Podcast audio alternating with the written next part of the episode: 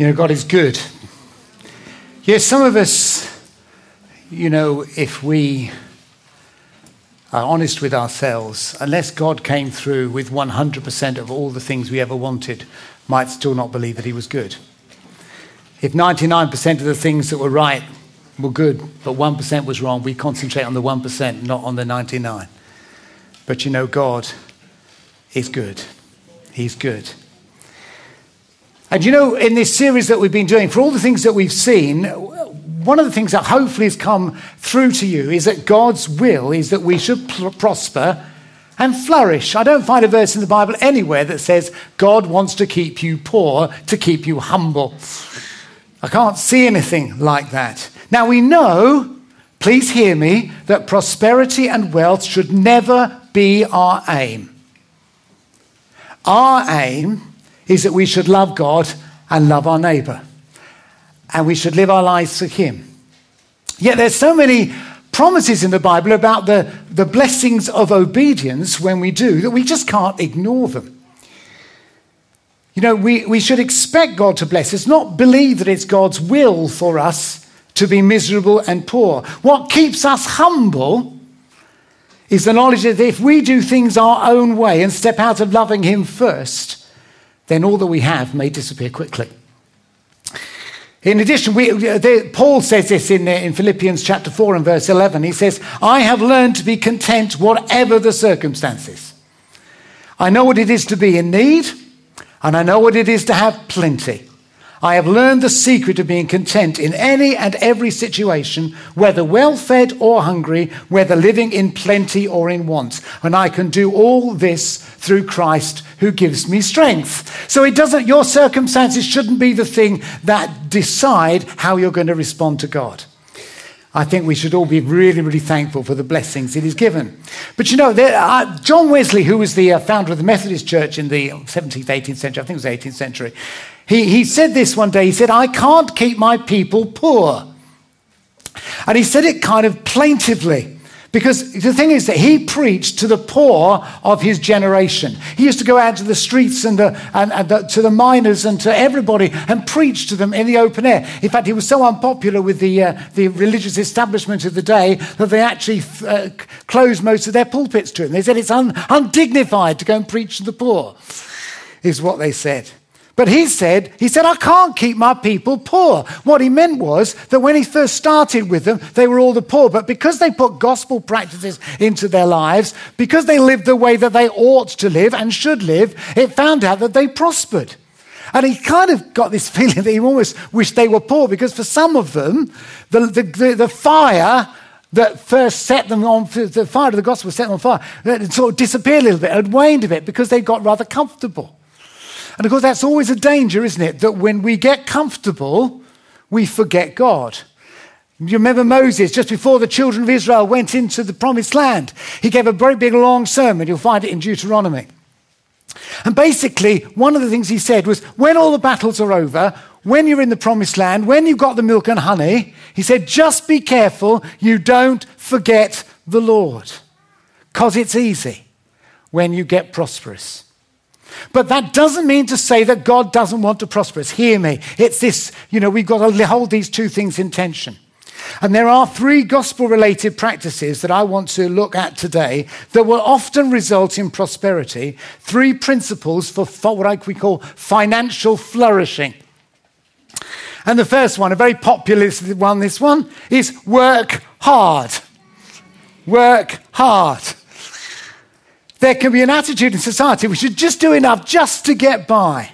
But this should never be true of people who are the Lord's. If you read in Ephesians 6, it says this it's talking about slaves and their masters. It says, Obey them not only to win their favor when their eye is on you, but as slaves of Christ, doing the will of God from your heart, serve wholeheartedly as if you were serving the Lord, not people, because you know that the Lord will reward each one for whatever good they do, whether they are slave or free. So these were talking to slaves. He says, work hard. We, you know, that, I mean, we know there's a lot of went wrong with slavery, all right, but you understand the principle. He was saying, work to the best of your ability, even in circumstances that you may not wish to be in. But of course, this isn't everyone's attitude. Uh, here's a famous quote from Jerome K. Jerome. He says, I like work. It fascinates me. I could sit and look at it for hours. I think this one next describes many of us. He says, The brain is a wonderful organ. It starts working the moment you get up in the morning and doesn't stop until you get to the office. I think we can all sympathize with the next one. In bed, it's 6 a.m. Close your eyes for five minutes, it's 7.45. At work, it is 1.30. You close your eyes for five minutes, it is 1.31. A bus station is where a bus stops. A train station is where a train stops. On my desk, I have a workstation. but, but hard work isn't always a guarantee of necessarily that others will benefit from what you do. I was a teacher for most of my life. And uh, if I look at some of the uh, responses I got on exam papers, I wondered what I was doing for the, so the rubbish I got. Like, But I love this one. Look at this. Oh, you know, look at it for a minute and read it. Read it. Read what it says.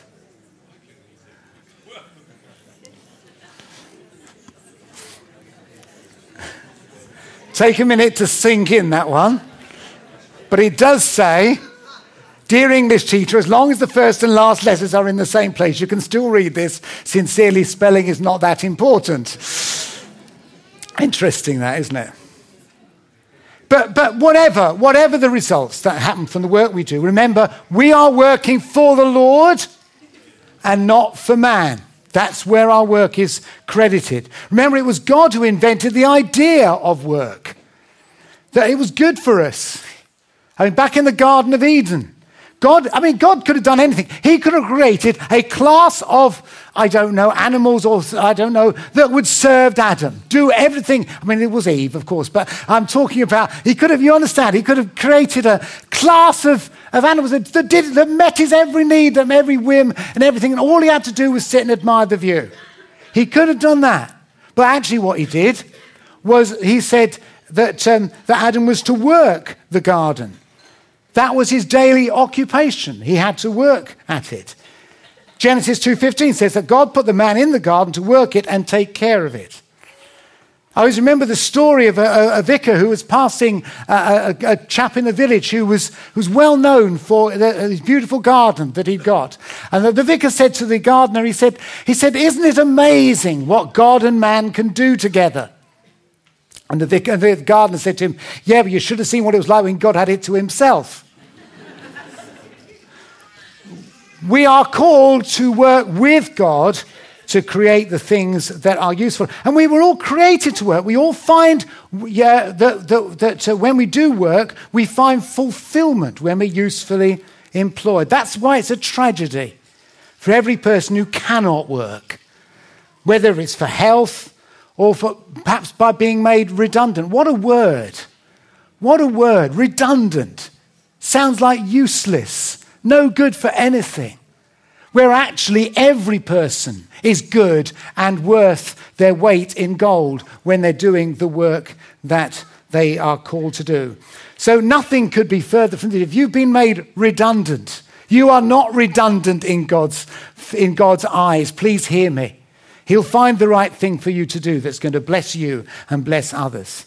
I love this statement set goals, say prayers, work hard. I'm not sure about the order of the first two. I don't know whether it should be to say your prayers first and set your goals afterwards, but those two things probably kind of uh, intertwine with each other. But set goals. What are you going to do? What do you want to achieve? Pray for all your heart that you'll be able to achieve them. And, uh, and then we will find that God will enable us to work hard to do that.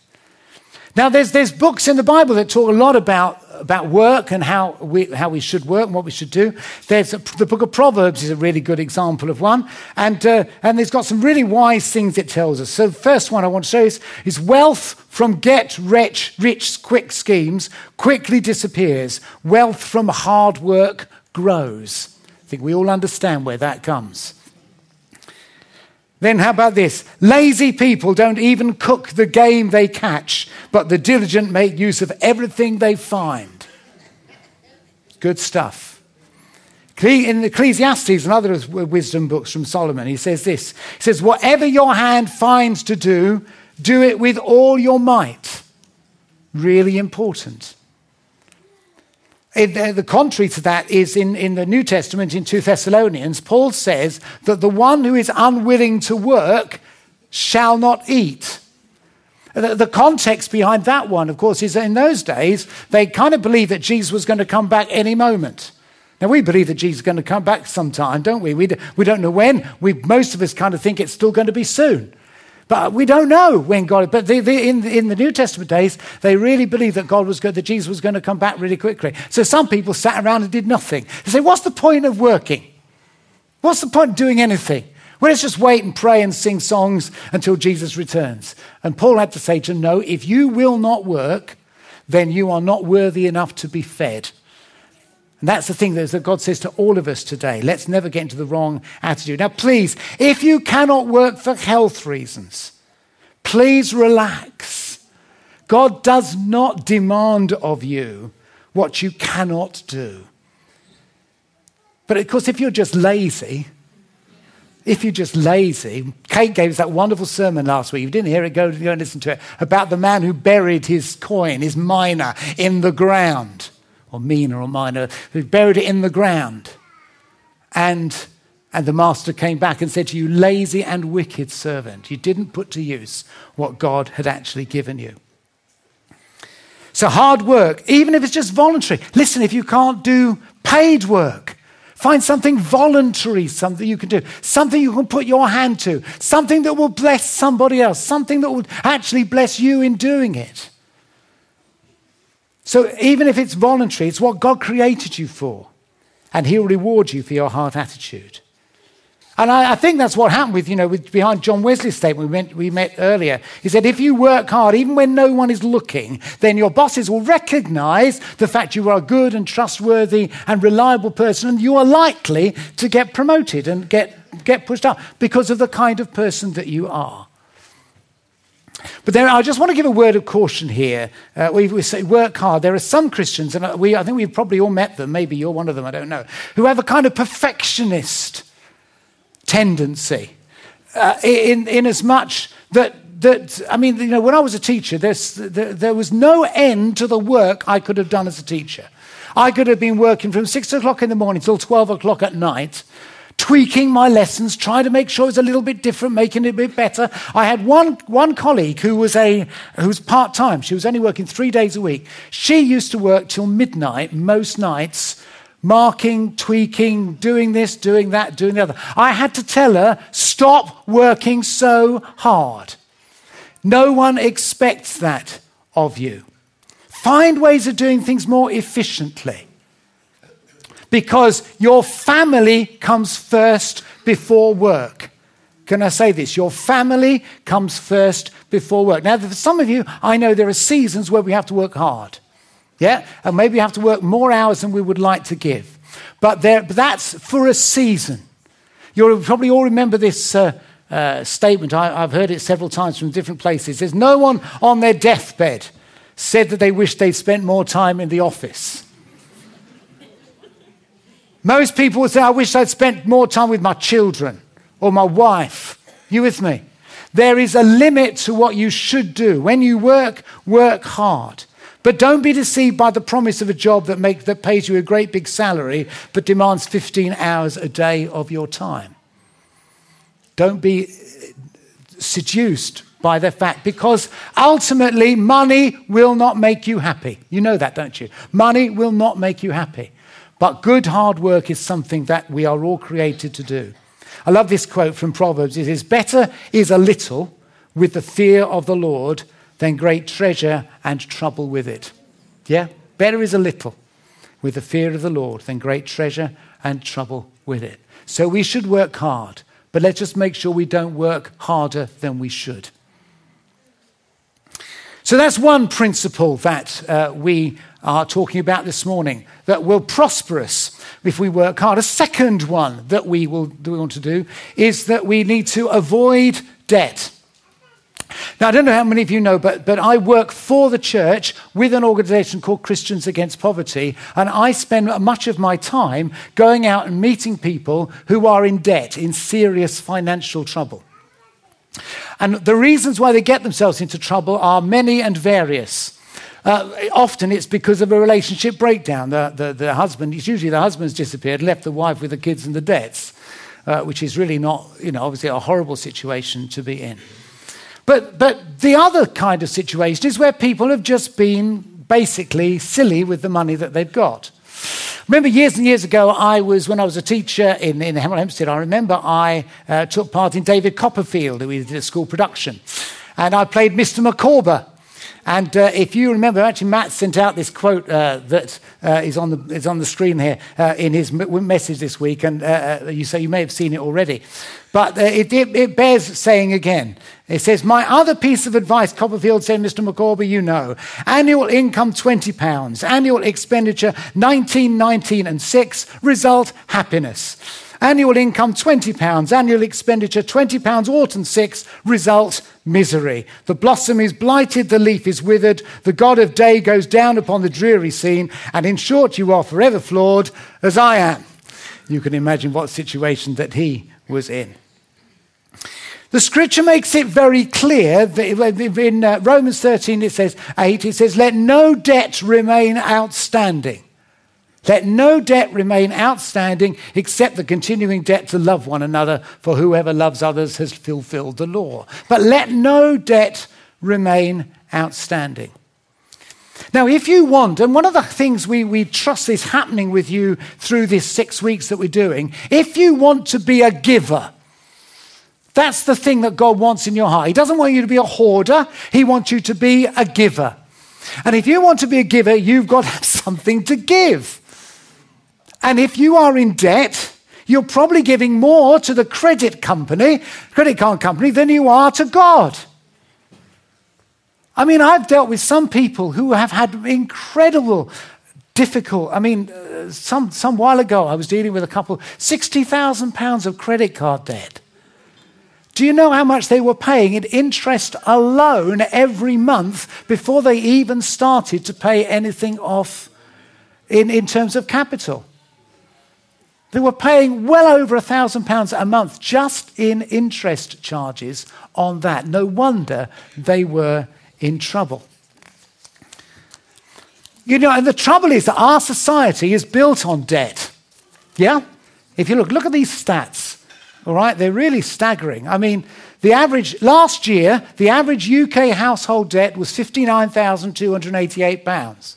The average household debt in this country was 58, 59,000. Now, that, that does include houses, mortgages, right? But even so, what, a, what an amount that that is like that. Personal individual debt totaled 1.613 trillion pounds and expected to rise to 2.26 trillion by 2022, just in three years' time. Credit card debt alone, so his personal debt here, is 72.6 billion pounds, which means every house in the UK has an average debt on credit cards of 2,668 pounds. The average family in this country has that amount of debt. Between July and September last year, someone was declared bankrupt every five minutes and 16 seconds, and every two hours a house was repossessed. The Citizens Advice Bureau dealt with an average of 2,464 debt issues every day last year. That's the situation that our country is in. I want to tell you this morning that that shouldn't be something we share. Yeah? The fact, as Christians, as God's people, it should not be something that we share. And I want to talk to you a bit about that in a minute. Because you see, the trouble is, debt is a form of slavery. Here's a quote again from Proverbs A borrower is slave to the lender. It's true. This borrower is a slave to the lender.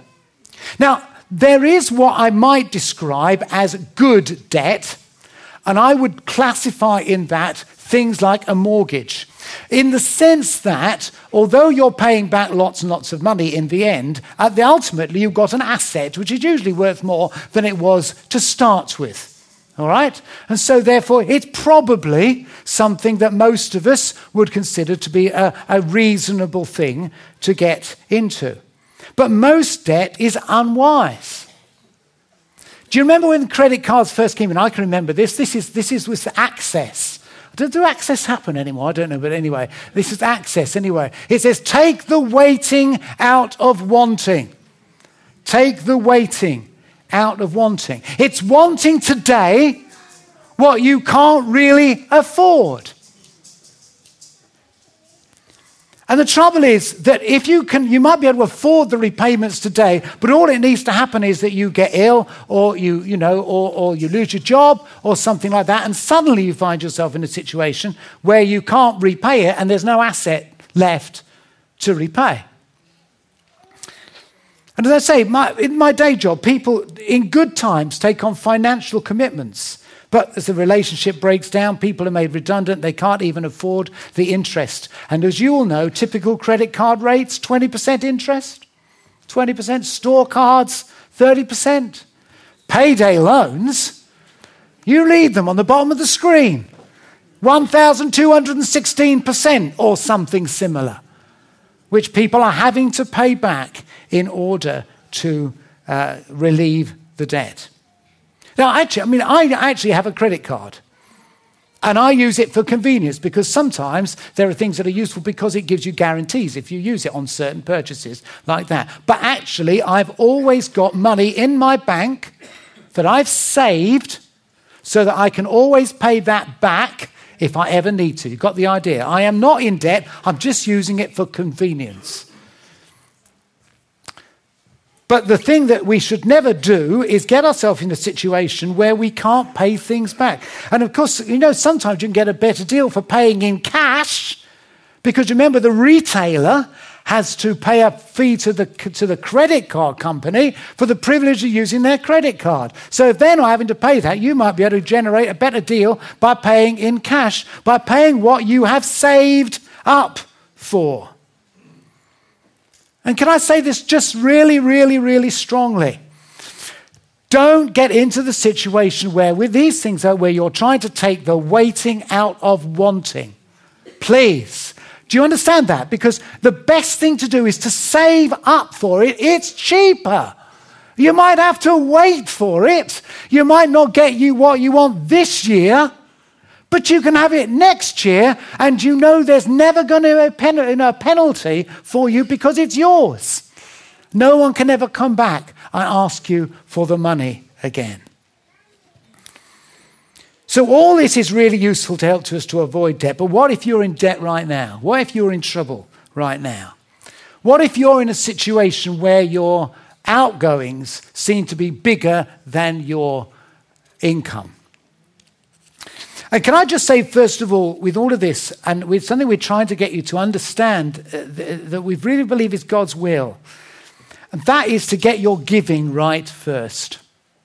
Get your heart right to give first. You know, it's very easy to say, when I get myself out of trouble, then I will give. But the problem with situations is quite often that you've got yourself in a situation you are spending what you cannot afford to spend. You've paid out for things that you really, you know, uh, like you, you bought a new car on finance. Do you know what I mean? And it's costing you, I don't know how much a month. And so much of that is actually interest to the finance company.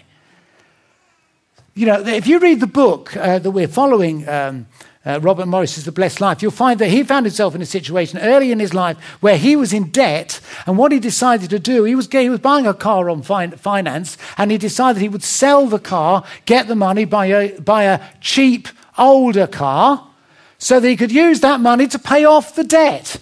If, he was, if you are serious about getting out of debt, it is perfectly possible to do. He said he had to anoint his car with oil about a litre a week. You, all right, but but do you understand? It, it, if we want to do it, we can do it.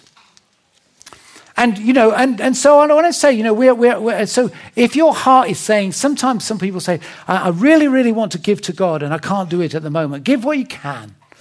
You know, we're talking to people to give a tithe if they can, but if at the moment if you can't even give a tithe, give something. With the promise that when your situation and when you're drastically dealing with your debt, that you can get to a situation where right now, right, I'm now clear of all that, now I can give what I want to give. Do you understand? Because I want to be a giver. You know, there are people, you know, you, the, the testimony is always this people who say that they tithe say that God blesses them. People who do not tithe say they can't afford to. And, and the thing is that if you're in a situation where you've looked at your 90% that you've got left, you see what, what you've got to do in the basis of this is also to budget. To budget. To actually look, where is my money going? I love the thing that Kate said last week. She says, know your bandits. Do you remember what she said? Know your bandits. Know the things that rob you. Know the things you spend money on that actually you shouldn't uh, really be able to do like that. So, I mean, if you want to give, there are things you don't, you're not able to do because of the fact that you don't have, you know, you, so say if you give and you say, well, I must have my foreign holiday this year, you know, uh, and so you get it on credit. You, you, you can see the way that it, it's so easy to do that. You look at your budget and you say, What can I spend my money on? What am I wasting it on? Uh, there's, a, there's a lovely thing. I was talking to some of the young people about this in their session during the service a few weeks ago. That if you, if you have five cups of coffee you bought from, I don't know, Starbucks, uh, and you, you cut it down to two a week, you can actually save £300 a year just by doing something simple like that. Take sandwiches into work instead of buying something in the canteen. There's all sorts of things you can do to save money if you are really wanting to do so. But if you are in serious debt, you may need to call in an organization like Christians Against Poverty.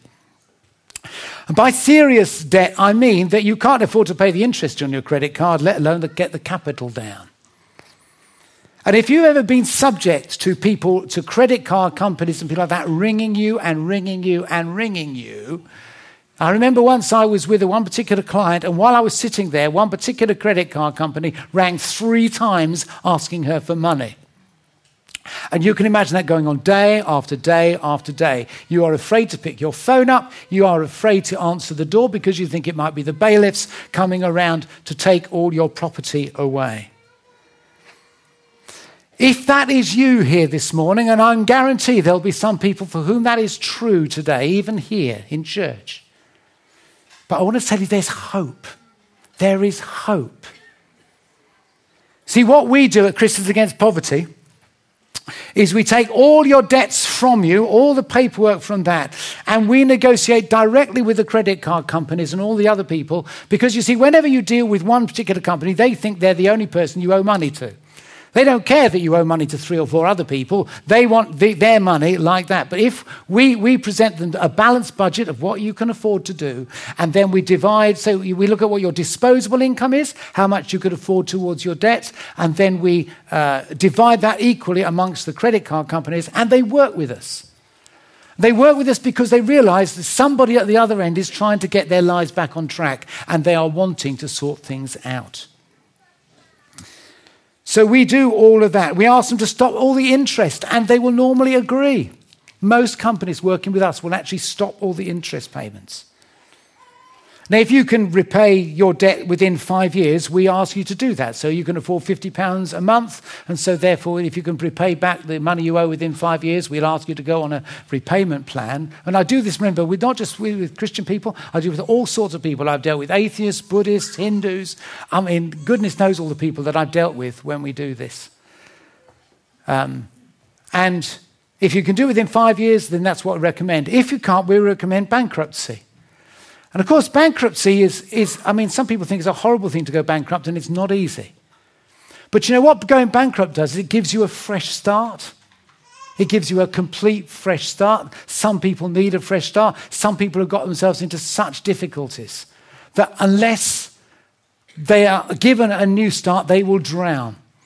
And that's why actually it's a good thing and I will recommend it. Do you know, and it's rather like when I first became a Christian, I did not understand all the level of the, the, the ways I'd hurt other people, the ways that I had uh, hurt God, that I was actually building up a, a list of debt to God and to other people that I could not repay. And I was burying my head in the sand about it, just like people do with their money. They, they try and avoid it until yeah, it gets so bad that they don't know it. And I got to a stage where I, I I'd never didn't realize how bad it was until someone said to me that Jesus would wipe all my sins clean and take the burden of it away from me.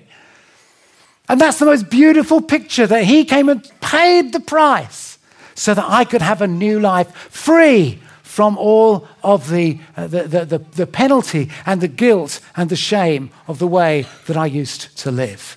And I want to tell you this morning if that's you, if you've never actually owned up to the fact that Jesus has paid the price for your sin and you've never you've buried your head in the sand you think you've just been a nice person a good person but you never really understood for yourself actually what the weight of stuff is that you've done wrong I want to tell you this morning Jesus waits for you with open arms, waiting to solve your bankruptcy with his love this morning.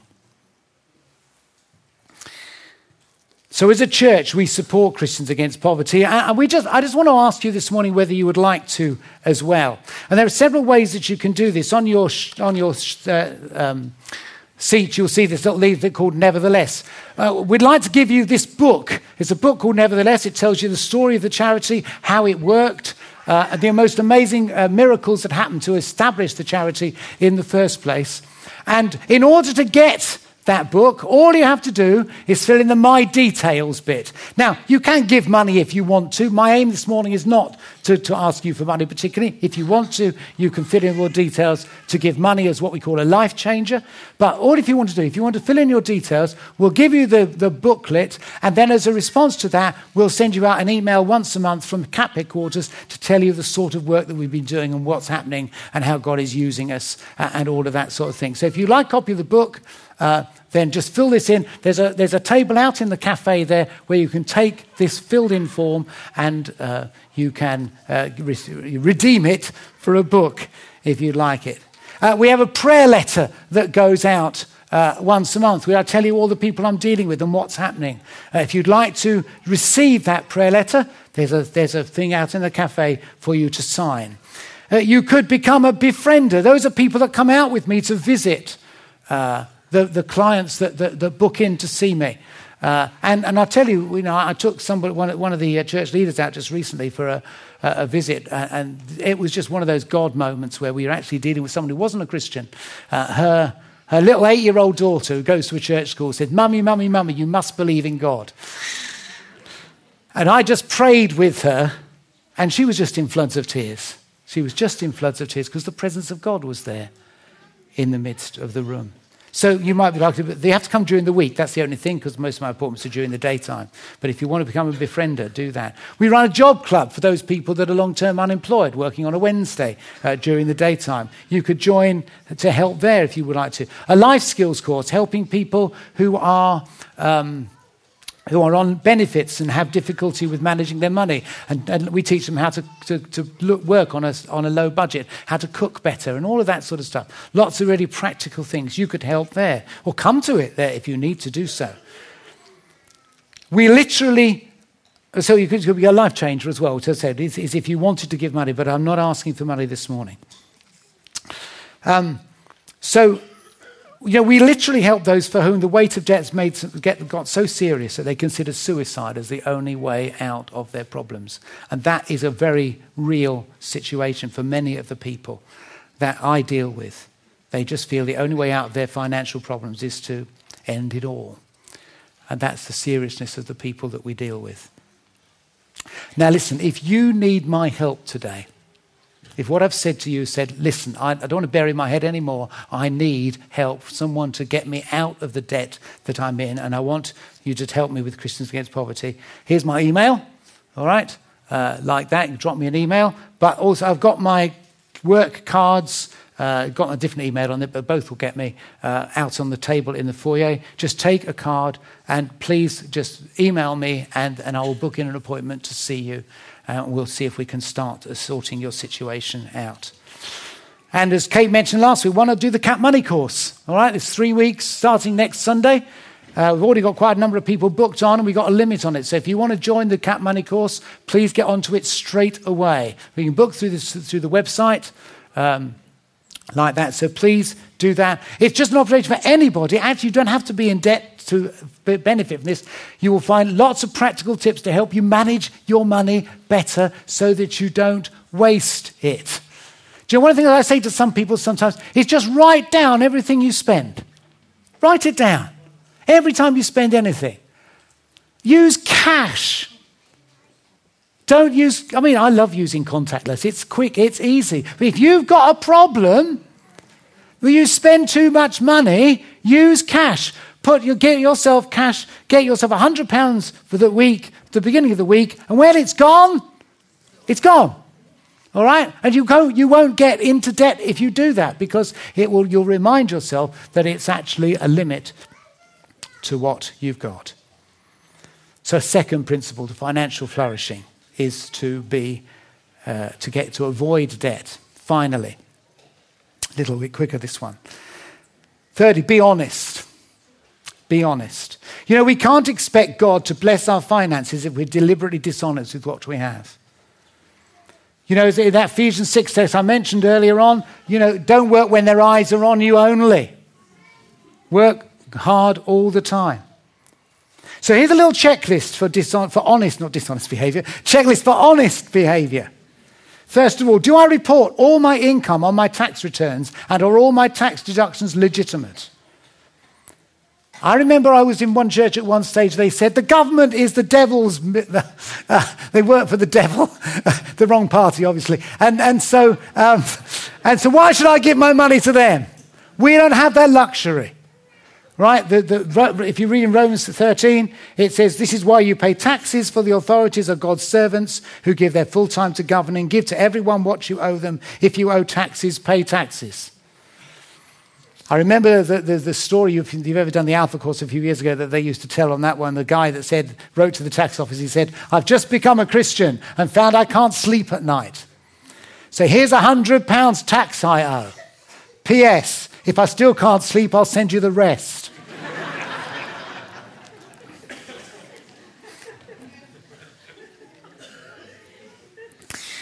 Do I care for the property of others as if it was my own? If you have borrowed something, return it. The, Lord got me on this one as I was preparing this sermon, because Matt put this list of things I had to put down there. I've to put it. He's, he reminded me of some things I had that I borrowed, and I'd never returned them. so they're going back to their owners because they're not mine. Yeah?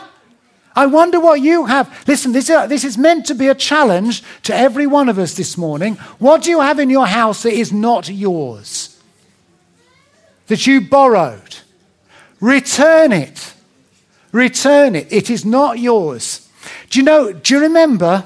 Um, we all remember Joshua won the Battle of Jericho, don't we? But Joshua lost the Battle of Ai, which was the next battle. Why? Because someone called Achan took what did not belong to him and kept it, buried it in his tent. Couldn't use eh? it, but he buried it in his tent. And for that reason, that whole nation was not blessed.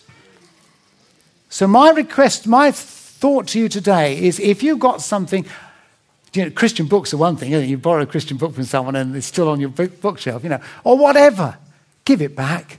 It doesn't belong to you. Really important. Do you have the habit of telling little white lies? Not owning up to things when you've done something wrong? And I confess I've done that. And I almost always get found out about it whenever I've done it.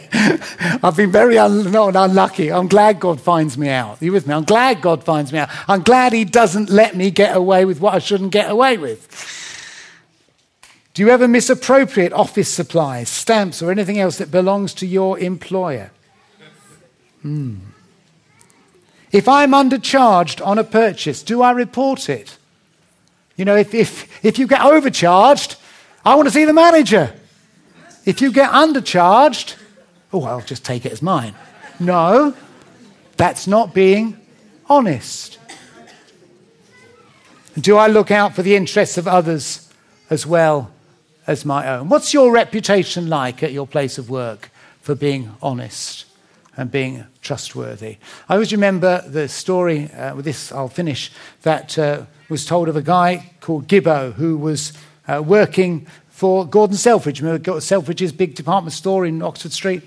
And, um, and Gibbo was working for them. And uh, uh, Gordon's, the, phone rang one day, and he picked it up the phone. They said, I want to speak to Gordon Selfridge, please. And so uh, Gibbo said to Gordon Selfridge, you know, would you like to speak to you? He said, tell them I'm not in.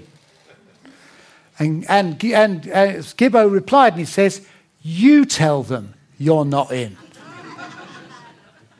Gordon Selfridge was furious as he took the thing. But afterwards, Gibbo said to him, If I can lie for you, I can lie to you and I will never lie. And after that, Gibbo became one of the most trusted employees that Gordon Selfridge ever had. And our reputation for being good and honest and trustworthy is worth its weight in gold. So, three things God wants you to prosper, but there's something that you and I can do to help that. Do you understand that? Something we can do to help that. First of all, work hard. Not too hard, not over hard, but work hard. Secondly, avoid debt. If you're in debt this morning, stop paying, giving your money to the credit card company. Get yourself out of debt so you can give your money to God and not give it to the credit card company. Or even just have some, some money you can save. It makes so much sense. And then finally, live honestly. In everything you do, live honestly and rightly. And if you've done some things wrong, be honest, open up about them, and, and, and just uh, allow your testimony to be that you are an honest and good person.